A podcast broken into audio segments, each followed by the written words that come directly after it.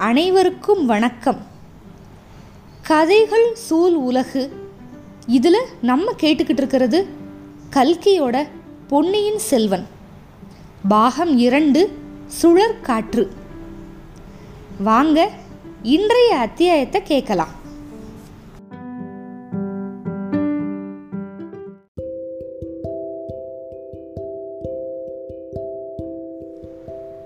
பொன்னியின் செல்வன் பாகம் இரண்டு அத்தியாயம் ஐம்பத்து மூன்று அபய கீதம்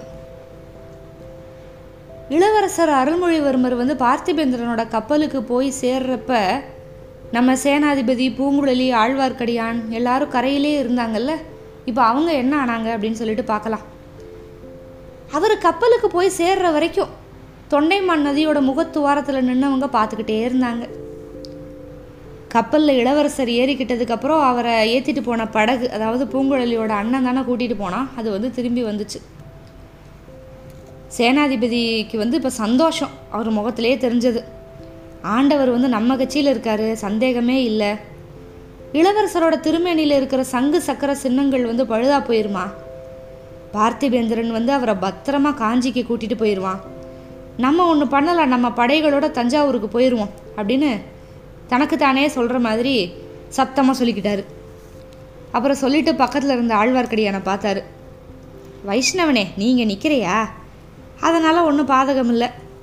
முதன் மந்திரியோட அந்தரங்க தூதனுக்கு ஒற்றனுக்கு தெரியாதது என்ன இருக்குது சரி நீ என்ன செய்ய போகிற மாதாட்டத்துக்கு என்னோட வரப்போறியா? அப்படின்னு கேட்டார். இல்லை ஐயா முதன் மந்திரி எனக்கு இட்ட இன்னொரு வேலை வந்து நான் செய்யணும். இன்னொரு வேலையா? அது என்னப்பா? ஆழ்வார்க்கடியான் வந்து தூரத்தில் ஊமை ராணியும் பூங்குழலியும் நின்னதை வந்து காமிச்சான். ஓ அந்த பொண்ணுங்களை பற்றின விஷயமா? ஆ அதில் ஒருத்தரை பற்றின விஷயந்தான் இலங்கையில் இந்த மாதிரி ஒரு ஊமை ஸ்திரீயை பார்த்த அப்படின்னு சொன்னான் எப்படியாவது தஞ்சாவூருக்கு கூட்டிகிட்டு வந்துரு அப்படின்னு முதன் மந்திரி சொல்லியிருக்காரு அப்படின்னு சொன்ன ஆழ்வார்க்கடியான். நல்ல வேலை உனக்கு கொடுத்தாரு. அதை விட இலங்கை கடலில் அடிக்கிற புயல் காற்றுல உன்னை பிடிச்சிட்டு வான்னு சொல்லியிருக்கலாம். அந்த ஊமை சிறியை பிடிச்சிக்கிட்டு போகிறது அவ்வளவு சுலபமாக இருக்கும். அவள் யாருன்னே தெரியல. நம்ம இளவரசர் மேலே ரொம்ப அபிமானம் வச்சுருக்கா. அவளை எதுக்கு கூட்டிகிட்டு வர சொல்லியிருக்காரு? உனக்கு ஏதாவது தெரியுமா என்ன? அப்படின்னு கேட்டார் சேனாதிபதி.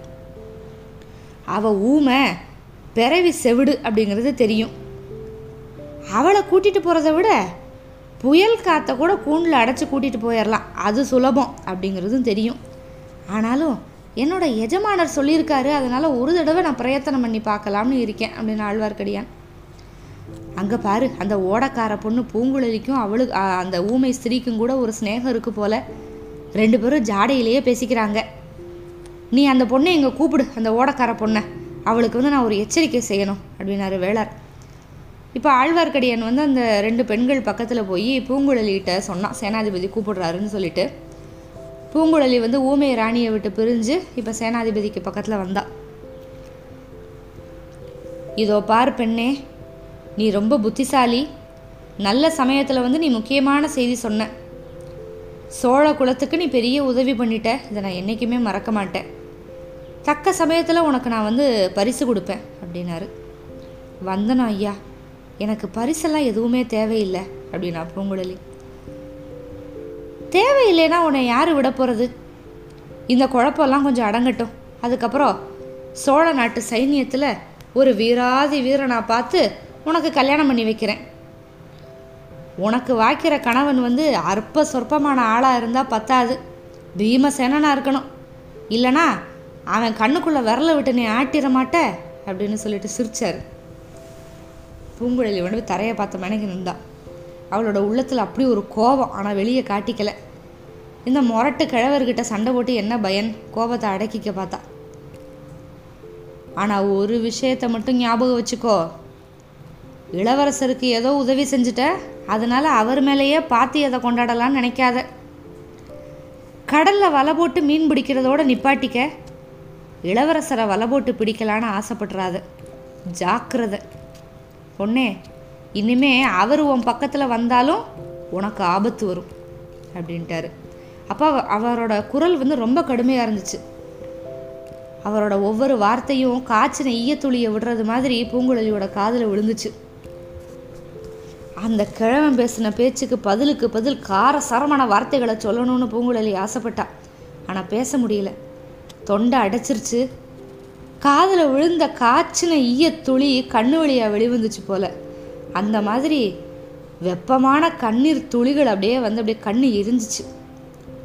குனிஞ்சத்தலை நிமிராமல் பூங்குழலி திரும்பினா கடற்கரைக்கு எதிர்பக்கம் நோக்கி நடந்தா. நட அப்படியே மெதுவாக தான் ஆரம்பிச்சிச்சு. வர வர வர வர அப்படியே வேகம் கூடுச்சு. ஊமை ராணி எங்கே இருந்தாலும் அந்த திசையை வந்து அப்படியே கடைக்கண்ணில் பார்த்தா. அவள் பக்கத்தில் ஆழ்வார்க்கடியான் நின்றுக்கிட்டு ஏதோ சொல்ல முயற்சி பண்ணிக்கிட்டு இருந்தான். மனுஷர்கள் இருக்கிற இடத்துக்கு பக்கத்திலே நம்ம இருக்கக்கூடாது அப்படின்னு தோணுச்சு. மனித குரலவே கேட்க பிடிக்கல. இந்த மனிதர்கள் எவ்வளவு கொடூரமானவங்க? எதுக்காக இவ்வளவு குரூரமாக பேசுகிறாங்க எல்லாருமே ஊமைகளாகவே இருந்துட்டா எவ்வளவு நல்லா இருக்கும் கொஞ்ச தூரம் அப்படியே கா காட்டுக்குள்ளே அப்படியே புகுந்து போனான் தொண்டைமானாரோட கரைக்கு போனான் அந்த கரையோட உள்நாட்டை நோக்கி நடந்தான் அவளோட படகை எங்கே விட்டிருந்தாலோ அந்த இடத்த குறி வச்சு நடந்தா. ஆ சீக்கிரம் அந்த படகுக்கு போகணும் படகுல ஏறிக்கணும். தன்னந்தனியாக கடலில் போகணும். மனிதர்களோட குரலே காதில் விழ முடியாத நடுக்கடலுக்கு போகணும். துடுப்பை சும்மா வச்சிடணும் அலைகளில் மொத்துண்டு படகு மிதந்து மிதந்து போகணும். நம்மளும் அதில் போய்கிட்டே இருக்கணும். எல்லையே இல்லாத கடலில் முடிவே இல்லாமல் போய்கிட்டு இருக்கணும். அப்போ தான் அலைபட்ட உள்ளம் அமைதியாகும். சேனாதிபதியோட வார்த்தைகள்னால நொந்து போன உள்ளத்தோட வேதனை போகும். ஆத்திரம் குறைஞ்ச ஆறுதல் கிடைக்கும். இந்த பொல்லாத கிழவன் என்ன சொன்னா? வலை போட்டு கடலில் மீன் பிடிக்கிறதோட நிப்பாட்டிக்க இளவரசருக்கு வலை போடாதுன்னு சொன்னான் நானா இளவரசருக்கு வலை போடுறேன்? சீச்சி அந்த கிழவனோட புத்தி போன போக்கப்பாரு பாரு. ஆமாம் தரையில் வாழ்கிற மனிதர்களை விட கடலில் வாழ்கிற மீன்கள் எவ்வளவோ நல்ல ஜந்துக்கள். இப்படியெல்லாம் கொடூரமாக பேசுறதில்ல. ஆழ்கடலில் நீந்தியும் மிதந்தும் எவ்வளவு ஆனந்தமாக காலத்தை கழிக்குது. அதுக்கெல்லாம் கவலை எது துயரம் எது? ஆஹா நான் கடலில் வாழ்கிற மீனாக பிறந்திருக்க கூடாதா? அப்படி பிறந்திருந்தா இந்த உலகத்தோட துயரங்கள் துவேஷங்கள் ஆசா வாசங்கள் கோப தாபங்கள் இதில் மாட்டிக்காமல் சதா சர்வ காலமும் ஆழ்கடலில் நீந்தி நீந்தி நீந்தி போய்கிட்டு இருக்கலாம்ல? அப்போ நம்மளையும் இளவரசரையும் பிரிக்கிறதுக்கோ வஞ்சகம் செய்கிறதுக்கோ விஷமமாக பேசுகிறதுக்கோ யாருமே இருக்க மாட்டாங்கல்ல? இல்லை இல்லை இல்லை. அதுவும் நிச்சயம் இல்லை. அங்கேயும் இந்த பொல்லாத மனிதர்கள் வந்து வலை போட்டு பிடிச்சிக்கிட்டு போய் பார்ப்பாங்க. ரெண்டு மீன்களில் ஒன்றை மட்டும் பிடிச்சிக்கிட்டு போனாலும் போவாங்க பாதகர்கள். பூங்குழலியோட மனசில் பொங்கின ஆத்திரம் அவளோட கால்களுக்கு அளவே இல்லாத வேகத்தை கொடுத்துச்சு. சூரியன் உச்சி வானுக்கு வந்த சமயம் அவ படகு விட்டிருந்த இடத்துக்கு போயிட்டா. நல்ல வேளை படகு விட்டிருந்த இடத்துல கட்டி போட்டது அப்படியே இருந்துச்சு. அவளோட ஆறுயிர் தோழி அந்த படகு தான் பூங்குழலியோட அடைக்கல ஸ்தானம் அந்த படகு தான் துன்பம் துரோகம் சூழ்ந்த இந்த பொல்லாத உலகத்தில் அவளுக்கு அமைதி ஆனந்தம் கொடுக்கறது அந்த ஜானகலத்து படகு தான் அதை யாரும் அடிச்சுக்கிட்டு போகாமல் விட்டு வைக்கிறது பெரிய காரியம். இனி எது எப்படி போனாலும் போகட்டும். இளவரசர் அந்த கிழட்டு சேனாதிபதியே காவல் புரியட்டும். கொடும்பாளூர் விட்டு பொண்ணவே அவர் கழுத்தில் கட்டி விடட்டும். அதனால் நம்மளுக்கு என்ன? எனக்கு என் படகு இருக்குது துடுப்பு இருக்குது கையில் வலிவு இருக்குது விசாலமான கடல் இருக்குது சமுத்திரராஜனே உன்னோட அருமை புதல்வியை வேறு யார் கைவிட்டாலும் நீ கைவிட மாட்டல்ல. சமுத்திரகுமாரி அப்படின்னு இளவரசர் திருவாயில் சொன்னதை பொய்யாக்க மாட்டல்ல? பூங்குழலி படகுல ஏறிக்கிட்டா கடலை நோக்கி படகை செலுத்துறா. தொண்டைமானார் அந்த நதியோட ஓட்டத்தோடையே போனான் சீக்கிரத்திலேயே தொண்டைமானாரோட முகத்து வாரத்துக்கு போயிட்டா. அதுக்கப்புறம் கடல்ல படகை செலுத்தினான் கொஞ்ச நேரத்துக்கெல்லாம் சுழிக்காத்து அடிக்க போகுது அப்படின்னு அவளுக்கு தெரிஞ்சு போச்சு. சுழிக்காத்து அடிக்கிறதுக்கு முன்னாடி அறிகுறிகள் எல்லாத்தையும் அவன் நல்லா தெரிஞ்சு வச்சுருந்தா. முத நாள் இரவு சந்திரனை சுற்றி சாம்பல் நிற வட்டம் இருந்துச்சு. இன்னைக்கு பகலெல்லாம் ஒரே புழுக்கம். மரங்களோட இலை அசையலை. அதோ தென்மேற்கு மூலையில் கரிய மேகத்திட்டுகள் கிளம்ப ஆரம்பிச்சிருச்சு. சீக்கிரத்தில் சுழிக்காத்து அடிக்க போகுது. கடலோட கொந்தளிப்பு ரொம்ப அற்புதமாக இருக்கும். ஆனால் சுழிக்காற்று அடிக்கிறப்ப கடலில் மாட்டிக்க கூடாது. பூதத்தீவுக்கு போய் தங்கியிருக்கிறது வந்து ரொம்ப நல்லது. இங்கேயே தங்கியிருந்தோம். அதாவது பூதத்தீவுலேயே தங்கியிருந்தோம்னா சுழிக்காத்துனால கடலில் உண்டாகிற அல்லோல கல்லோலத்தை நல்லா பார்த்து சந்தோஷப்படலாம். காற்று அடிச்சிட்டு போனதுக்கப்புறம் கடல் கொந்தளிப்பு கொஞ்சம் அடங்கினதுக்கப்புறம் படகை கடலில் செலுத்திக்கிட்டு கோடிக்கரைக்கு போகலாம். இப்போ என்ன அவசரம்? கோடிக்கரைக்கு இப்போ அநேகமாக அந்த மரக்கலம் போயிருக்கும். நல்ல வேளை சுழிக்காத்தில் அது மாட்டியிருக்காது. இளவரசர் நேரம் பத்திரமா அங்கே போய் இறங்கியிருப்பாரு. இல்லை ஒருவேளை மாமல்லபுரத்துக்கே போனாலும் போயிருப்பாரு. எங்கே போயிருந்தா என்ன? சுழிக்காத்துல மாட்டியிருக்க மாட்டார். அது வரையிலேயே நம்ம திருப்திப்பட்டுக்கிற வேண்டியது தான் சுழிக்காற்று ஆரம்பிக்கிறதுக்கு முன்னாடியே அடியோட காற்று நின்று போய் மரக்கலங்கள் வந்து பாய் விரிச்சிருந்தாலுமே கடலில் போக முடியல அப்படிங்கிறதெல்லாம் பூங்குழலிக்கு தெரியல. அதனால இத்தனை நேரத்துக்கு வந்து அது கரையேறி இருக்கும் அப்படின்னு நினச்சிக்கிட்டா. இளவரசருக்கு வலை போடாத அப்படின்னு சேனாதிபதி சொன்னது அடிக்கடி அவன் மனசில் வந்துக்கிட்டே இருந்துச்சு. அதனால இப்போவே நம்மளும் கோடிக்கரைக்கு போக வேணாம் அப்படின்னு நினச்சா. பூதத்தீவில் தங்கி இருந்து சுழிக்காத்தோட அட்டகாசத்தை எல்லாத்தையும் வேடிக்கை பார்த்துட்டு அதுக்கப்புறம் சாவகாசமாக புறப்படலாம் அப்படின்னு தீர்மானம் பண்ணான் தொண்டைமானாரோட முகத்துவாரத்திலிருந்து பூதத்தீவு வந்து ரொம்ப தூரத்துலலாம் இல்லை. அதனால புறப்பட்ட ஒரு நாழிகை நேரத்துக்குள்ளே அங்கே போயிட்டான் பூங்குழலி பூதத்தீவை போய் சேர்ந்ததுக்கும் சுழி காற்று அடிக்க ஆரம்பிச்சதுக்கும் சரியாக இருந்துச்சு. படகை கரையில் ஏற்றி குப்புற கவுத்து போட்டு பத்திரமா கட்டி போட்டான் கட்டி போட்டு ஒரு சின் சின்ன புத்த ஸ்தூபம் அந்த தீவில் இருக்குது அதுக்கு போனான் முதல்ல கொஞ்சம் நேரம் அதோட அடிவாரத்து குகை அறையில் காற்றுலையும் மழையிலையும் அடிபடாமல் இருந்து பார்த்தா. ஆனால் ரொம்ப நேரம் அவளால் அப்படி இருக்க முடியல. வாயு பகவானோட கோலாகல திருவிளையாடல்களெல்லாம் பார்க்கணுன்னு ஆசை. குகையிலிருந்து வெளியே வந்து படிக்கட்டில் ஏறி ஸ்தூபத்தோட உச்சிக்கு போனான். இப்போ சுற்றுப்புறத்தில் இருந்த சூழ்நிலை அவளோட உள்ளத்தில் இருந்த நிலைமை ரெண்டும் ஒரே மாதிரி இருந்தது. ஒத்துப்போச்சு பூதத்தீவில் ஓங்கி வளர்ந்திருந்த நூற்றுக்கணக்கான தென்னை மரங்கள் அப்படியே தலைவிரி கோலமாக ஊழிக்காத்தில் சம்ஹார மூர்த்தியை சுற்றி பூதகணங்கள் ஆடுற மாதிரி ஆடிச்சு. கடல் அலைகள் வந்து அந்த தென்னை மரம் உயர சில சமயம் வந்துச்சு. இமயமலையோட பனிச்சிகரங்கள் மாதிரி ஒரு வினாடி காட்சி கொடுத்துட்டு அடுத்த வினாடி நூறு கோடி நுரை துகளாக செதறி விழுந்துச்சு. சுழண்டு சுழண்டு அடித்த காத்தோட சத்தம் அந்த காற்றுல சுழண்டு ஆடிய மரக்கிளைகளோட சத்தம் அலைகளோட பேரொளி இடையிட இடையில கேட்ட இடி முழக்கம் இது எல்லாமே சேர்ந்து திக்கு திகாந்தங்கள்லாம் இடிஞ்சு தகர்ந்து விழுகுதோ அப்படின்னு தோணுச்சு. வானத்தை வெட்டி பழக்கிறது மாதிரி அவ்வப்போது கப்புங்களையும் விட்டு ஓடி மறைஞ்ச மின்னல்கள். இதெல்லாம் தான் ஒரு வினாடி நேரம் அந்த கொந்தளிச்ச அலைகடலை பேயாட்டம் ஆடின மரங்களை இது எல்லாத்தையும் வெளிச்சம் போட்டு காட்டுச்சு. மறுவினாடி கண்ணங்கரிய இருள் அப்படியே ஆழ செஞ்சிருச்சு. இவ்வளவு அல்லோல கல்லோலங்களை பார்த்துக்கிட்டு பூங்குழலி ரொம்ப நேரம் நின்னா. அவ உடம்பு அப்படியே காத்துல ஆடின மரங்கள் மாதிரி ஆடிச்சு. அவளோட கூந்தல் அப்படியே அவிந்து காத்துல பறந்துச்சு. மழை அவளோட உடம்ப நினச்சிச்சு. இடி முழக்கோ அவ காதுகளை பிளந்துச்சு. மின் வெட்டு அவ கண்ணை பறிச்சுச்சு. இது எதையுமே அவ பொருட்படுத்தலை. ரொம்ப நேரம் அந்த காத்துலையும் மழையிலையுமே நின்னா. அவளோட உள்ள வெறி கொண்டு கொந்தளிச்சிச்சு. தன்னை சுற்றி இருக்கிற அற்புத கோலாகலம் எல்லாம் நம்ம பார்த்து சந்தோஷப்படுறதுக்கு தான் அப்படின்னு நினைக்கிற நினச்சி அந்த பெருமிதத்தோடு பார்த்துக்கிட்டு இருந்தா. இடையில இடையில அருள்மொழிவர்மரோட நினப்பு வந்துக்கிட்டே இருந்துச்சு. அந்த சமயம் அவர் கோடிக்கரைக்கு போய் பத்திரமான இடத்துல தங்கியிருப்பாருன்னு நினச்சா. ஒருவேளை அவளோட அப்பா அம்மா வீட்டில் கூட தங்கியிருக்கலாம். அல்லது நாகப்பட்டினத்துக்கு போய் அங்கே ராஜ மாளிகை இருக்குது அங்கே தங்கியிருக்கலாம். ஒருவேளை கடலில் கப்பல்லையே இருந்திருப்பாரோ? அப்படியே இருந்தா தான் என்ன? அவர் ஏறி போன அந்த பெரிய மரக்கலத்தை எந்த சுழிக்காட்டு என்ன பண்ணியிருக்கோம்? அவரை பாதுகாக்கிறதுக்கு எத்தனையோ பேர் அவரை சுற்றி இருக்காங்க. அவர் நம்மளை பற்றி யோசிப்பாரா? ஞாபகப்படுத்திக்கிருவாரா?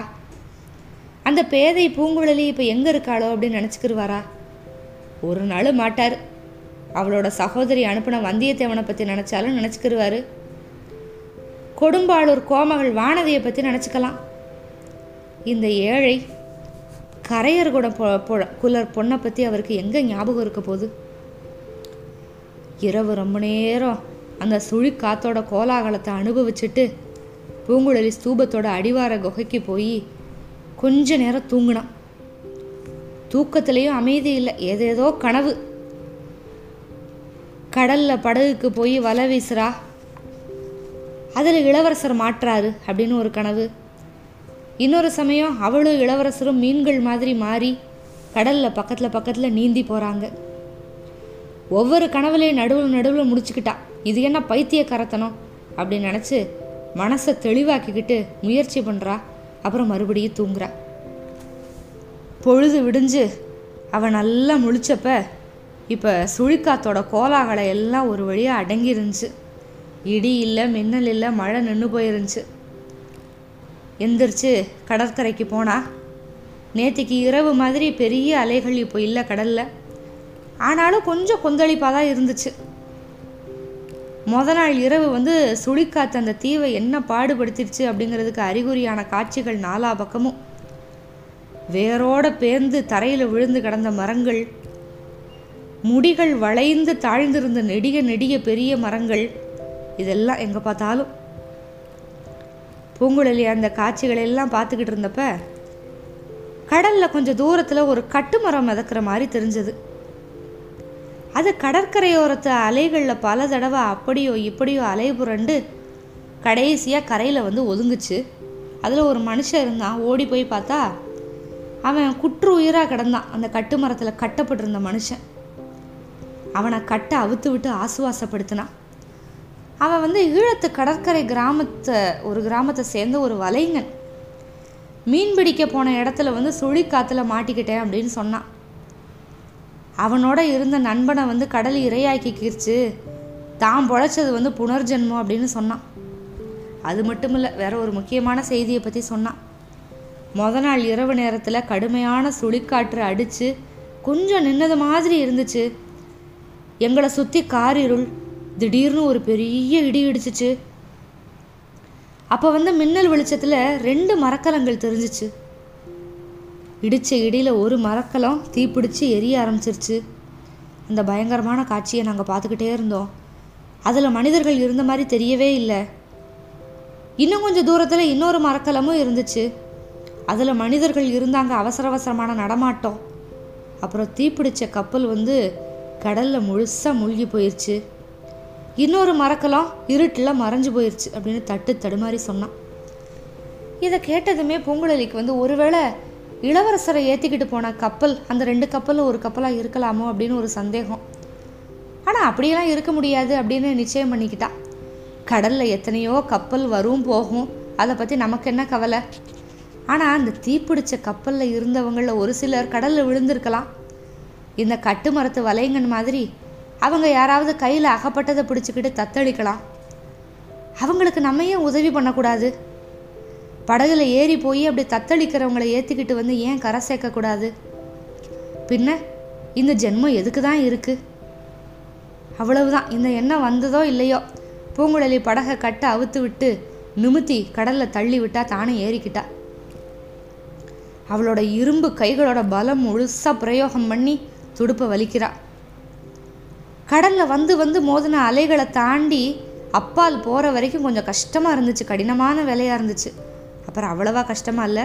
வழக்கம் போல் சர்வசாதாரணமாக அவளோட கைகள் அப்படியே துடுப்பை வலிச்சிச்சு. படகு உல்லாசமாக ஆடிக்கிட்டு மெல்ல மெல்ல மெல்ல நகர்ந்து போச்சு. பூங்குழலியோட உள்ளம் குதூகலமாயிருச்சு. அவள் படகுல வழக்கமாக பாடுற பழைய கீதம் தானாவே புதிய உருவம் கொண்டுருச்சு. அலைகளோட இறைச்சலை அடக்கிக்கிட்டு அந்த கீதம் அவளோட கம்பீரமான இனிய குரல் வழியா வெளியே வந்து நாலு திசையும் பரவுச்சு.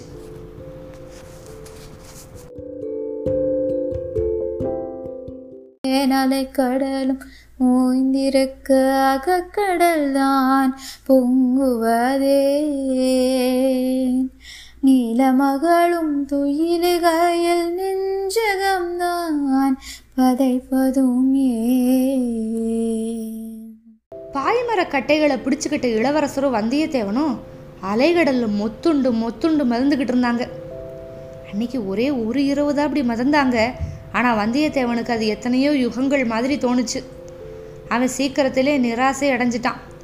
பிழைச்சி கரையேறிடுவோம் அப்படிங்கிற நம்பிக்கையே இழந்துட்டான். ஒவ்வொரு தடவை அலை உச்சிக்கு அவன் போய் கீழே வந்ததும் இதோட செத்தேன் அப்படின்னு நினச்சிக்கிட்டான். மறுபடியும் உயிரும் இருக்குது உணர்வு இருக்குது அப்படிங்கிறத பார்த்து வியந்துக்கிட்டான். அடிக்கடி இளவரசரை பார்த்து என்னோட அவசர புத்தினால உங்களையும் இப்படி ஆபத்துக்கு உள்ளாக்கிட்டனே அப்படின்னு புலம்புனான். இளவரசர் அவனுக்கு ஆறுதல் சொன்னார். மூணு நாள் நாலு நாளெல்லாம் இந்த மாதிரி கடலில் மிதந்துக்கிட்டே இருந்து உயிர் பிழைச்சி வந்தவங்கெல்லாம் இருக்காங்க அப்படின்னு தைரியம் சொல்லிக்கிட்டே இருந்தார். நம்ம கடலில் விழுந்து எத்தனை நாளாச்சு? அப்படின்னு கேட்டான் வந்தியத்தேவன். இன்னும் ஒரு ராத்திரி கூட ஆவலை அப்படின்னாரு. பொய் பொய் பொய். ரொம்ப நாள் ஆயிடுச்சு அப்படின்னு அவன் கொஞ்ச நேரத்துக்கெல்லாம் அவனுக்கு இன்னொரு கஷ்டம். இப்போ தொண்டை வறண்டு போய் தாகம். தண்ணியிலே மிதந்துக்கிட்டு இருந்தான் ஆனால் தாகத்துக்கு குடிக்க தண்ணி இல்லை. பெரிய சித்திரவதையாக இருந்துச்சு. இளவரசர்கிட்ட சொன்னான் கொஞ்சம் பொறுமையாரு. சீக்கிரமாக பொழுது விடிஞ்சிரும். எங்கேயாவது கரையில் போய் ஒதுங்குவோம் அப்படின்னா அப்படின்னாரு இளவரசர். கொஞ்ச நேரம் பொறுத்து பொறுத்து பார்த்தான் முடியல. ஐயா என்னால் இந்த சித்திரவதையை பொறுக்க முடியாது. கட்டை அவுத்து விடுங்க நான் கடலில் முழுகி சாவுறேன் அப்படின்னாரு. அப்படின்னா இளவரசர் மறு மறுபடியும் மறுபடியும் தைரியம் சொல்ல முயற்சி பண்ணார் ஆனால் பலிக்கலை. வந்தியத்தேவனுக்கு மறுபடியும் வெறி மூன்றுச்சு. தான் கட்டுகளை தானே அவுத்துக்க முயற்சி பண்ணான் இளவரசர் பார்த்தாரு. ஒன்றும் பண்ண முடியாது. பக்கத்தில் போய் நெருங்கி போய் நின்று அவனோட தலையில் ஓங்கி ரெண்டு அரை அரைஞ்சார். அவ்வளோதான் வந்தியத்தேவன் வந்து உணர்வு இழந்துட்டான். மறுபடியும் அவனுக்கு உணர்வு வந்தப்ப பொழுது விடிஞ்சு வெளிச்சமாக இருந்துச்சு. அலைகளோட ஆரவாரமும் கொஞ்சம் அடங்கி போயிருந்துச்சு. சூரியன் எங்கேயோ உதயமாக இருக்கணும் ஆனால் எங்கே அப்படின்னு பார்க்க முடியல. இளவரசர் இப்போ அன்போடு அவனை பார்த்து தோழா பக்கத்தில் ஏதோ கரை இருக்குன்னு நினைக்கிறேன். தென்னை மரம் உன்னோட உச்சியை வந்து இப்போ பார்த்தேன் இன்னும் கொஞ்சம் பொறுமையாரு அப்படின்னு சொன்னார். இளவரசே என்ன கை விட்டுருங்க. நீங்கள் எப்படியாவது தப்பிச்சு போயிருங்க அப்படின்னா வந்தியத்தேவன். வேணா தைரியத்தை இழக்காத. உன்னை அப்படி நான் கைவிட்டுற மாட்டேன். அது என்ன? யாரோ பாடுறாங்களே குரல் கேட்குதே அப்படின்னார் இளவரசர். ஆமாம் அப்போ அவங்க காதில் விழுந்தது வந்து பூங்குழலி படகுலேருந்து பாடின பாட்டு தான் அலைகடல் கொந்தளிக்கையில் அகக்கடல் தான் கழிப்பதுமேன் அப்படிங்கிற பாட்டு அவங்க காதில் அபய கீதம் மாதிரி விழுந்தது. உடல் சோர்வு மனசோர்வு எல்லாமே போச்சு. முக்கால் பிராணனை இழந்து போயிருந்த வந்தியத்தேவனுக்கு வந்து அந்த கீதம் அப்படியே புது உயிர் கொடுத்து உற்சாகம் கொடுத்துச்சு. இளவரசே பூங்குழலியோட குரல் தான் அது. படகு ஓட்டிக்கிட்டு வர்றான் நம்ம பிழைச்சிட்டோம் அப்படின்னா. கொஞ்ச நேரத்துக்கெல்லாம் படகு தெரிஞ்சது. பக்கத்தில் வந்துச்சு. இது உண்மையிலே நடக்குதா அப்படின்னு சந்தேகத்தில் செயலிழந்து கிடக்கிறா பூங்குழலி. இளவரசர் முத வந்தியத்தேவனை கட்ட அவுத்து விட்டார். தான் படகுல தாவி ஏறிக்கிட்டு அப்புறம் வந்தியத்தேவனை ஏற்றி விட்டார். பூங்குழலி வந்து கையில் பிடிச்ச துடுப்போட சித்திர பாவ மாதிரி செயலிழந்து நிற்கிறான் இந்த அத்தியாயத்தோட இரண்டாவது பாகம் முற்று பெற்று விட்டது. இனிமே மூன்றாவது பாகத்தில் சந்திப்போம்.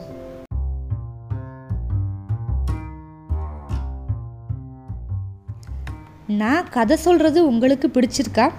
அப்போது இந்த பாட்காஸ்ட்டை லைக் பண்ணுங்கள் ஃபாலோ பண்ணுங்கள் ஃபேஸ்புக் இன்ஸ்டாகிராம் ட்விட்டர்லேயும் எங்களை ஃபாலோ பண்ணுங்கள் மிக்க நன்றி.